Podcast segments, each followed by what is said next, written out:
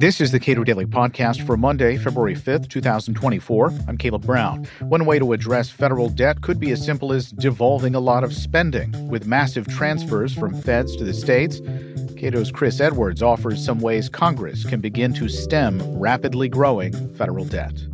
Chris, how do states keep their budgets in relative balance? You, you, you draw this distinction between how the states and feds handle the issue of debt how are states constrained in a way that f- the feds are not?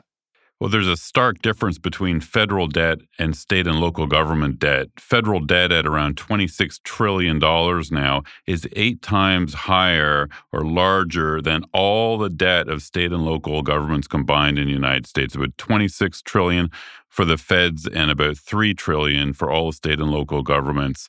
Uh, that's a pretty uh, strange difference, given that politicians uh, in general love to spend and politicians love to deficit spend. So why is there such a giant difference?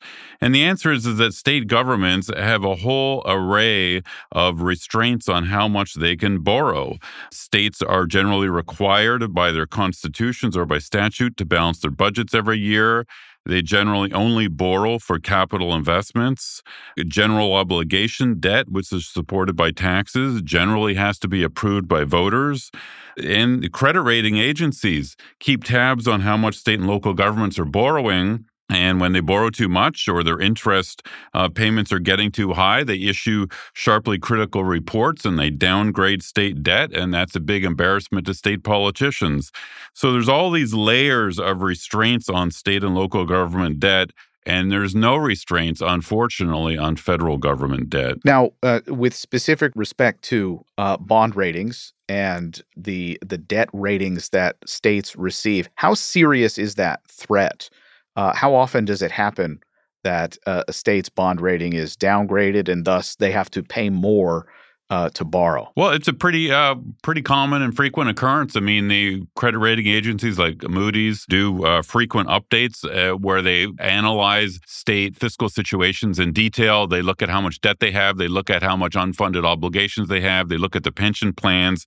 And when they downgrade, it creates a lot of newspaper headlines in the states. And it makes politicians in the state very uncomfortable because they know they've got to have balanced budgets every year. So when interest costs are higher after a downgrade, it means that the state politicians have to cut other spending, which they don't like to do. So even in the, the more liberal states and even in the worst run fiscal states like Illinois, those credit uh, rating downgrades are really meaningful and politicians try to avoid them. So, how do we inject some federalism into the discussion about federal debt? What what is the the the, the ways in which we can make states and the structure of states work on behalf of at least slowing the rate of increase, uh, if not reducing federal debt? Well, the overarching fiscal problem in America today is this unbelievable amount of borrowing and debt the federal government is doing. We're going into debt more than a trillion and a half dollars uh, additionally every year. And, and we are headed for some kind of giant crash or fiscal crisis or economic crisis caused by the federal debt. So if you look at the difference between state and federal debt, the thing that sort of strikes you is that, look, states have all these fiscal controls in place and they, they don't work perfectly, but they, they, they work pretty well and they keep state debt low. So it strikes me that one of the solutions to America's um, fiscal problems is to push a lot of this federal spending we're now doing debt back down to the state level. I mean, the federal government gives state governments more than a trillion a year for state and local programs like K 12 education, welfare programs, housing programs. These are purely local activities. And frankly, the federal government simply does not have the budget room anymore to fund these state and local activities. So I think the federal government and Congress, hopefully the next president is more reformist than the, than the current uh, and, and prior ones. You know, one reform solution is to phase out federal subsidies for state and local activities like K-12 education. You know, we spend 50 billion, the feds spend about 50 billion on that. The feds spend about 60 billion a year on state and local housing. We got to get the federal government out of those activities, push it back down to the states, and then they'll let this, you know, the states will, will handle it. And if they want to fund those programs, uh, they're going to be forced to trade off with higher taxes. But that decision to make those trade offs should be up to them. If state politicians are forced to make trade offs, federal politicians are not. So, practically speaking, where do we begin with doing this? I know, you know, our colleague uh, Romina Boccia has been pushing a, a, a debt commission to the extent that that has as much teeth as as we might like it to have. Uh, it would seem natural for the feds to want to push a lot of this spending off of the federal books. The message or the lesson I think of uh, the last big federalism reform, which was welfare reform in 1996, which sort of capped how much subsidies the, the federal government gives to the states on welfare. There was years of efforts by reform-minded members of Congress to to push for that reform, and it finally happened. So we need reform-minded members of Congress to target a number of agencies and departments that ought to be phased out and given back to the states, and focus on that and inform Americans about what the shortcomings are. I think the lowest hanging fruit here is the federal Department of Education. Uh, Ronald Reagan uh, proposed abolishing that when he ran for office in 1980. I think the Department of Housing and Urban Development, which subsidizes uh, local public housing and local community development, uh, I think it's easy for people to understand. Those are purely local uh, activities that should be funded by local governments, not the federal government.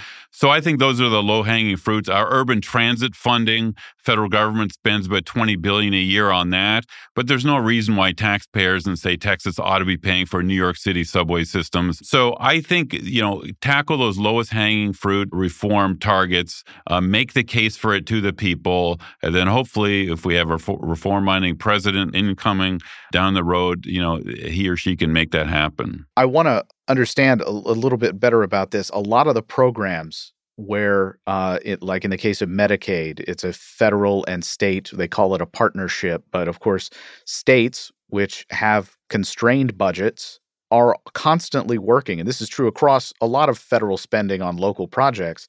The states are strongly encouraged to maximize that federal funding so that their budgets are freed up, their constrained budgets are relatively freed up to spend on other things. So we have a, a situation where the federal government is strongly encouraged uh, by the states benefiting from these programs to spend more. Exactly. You've this is a key problem when the federal government funds properly state activities. The classic federal aid program is a 50% matching program. So like with Medicaid, if a state uh, goes out and spends another $2 by expanding their Medicaid program, they draw an extra dollar from Washington. So this strongly encourages states to overexpand their programs. A great advantage in getting the federal government out of state activities is that state policymakers will be forced to make trade offs. They will be forced to balance the uh, political benefits of the spending with the political pain of having to raise taxes. And so, this is again the key insight of my new Cato study is that state governments are under tight restrictions to balance their budgets. And that's why most government spending in America should be done at the state level because state policymakers are forced to make trade offs. Chris Edwards occupies the Kilts Family Chair in Fiscal Studies and is also the editor of downsizinggovernment.org. We spoke last week. Subscribe to and rate the Cato Daily Podcast wherever you please, and thank you for listening.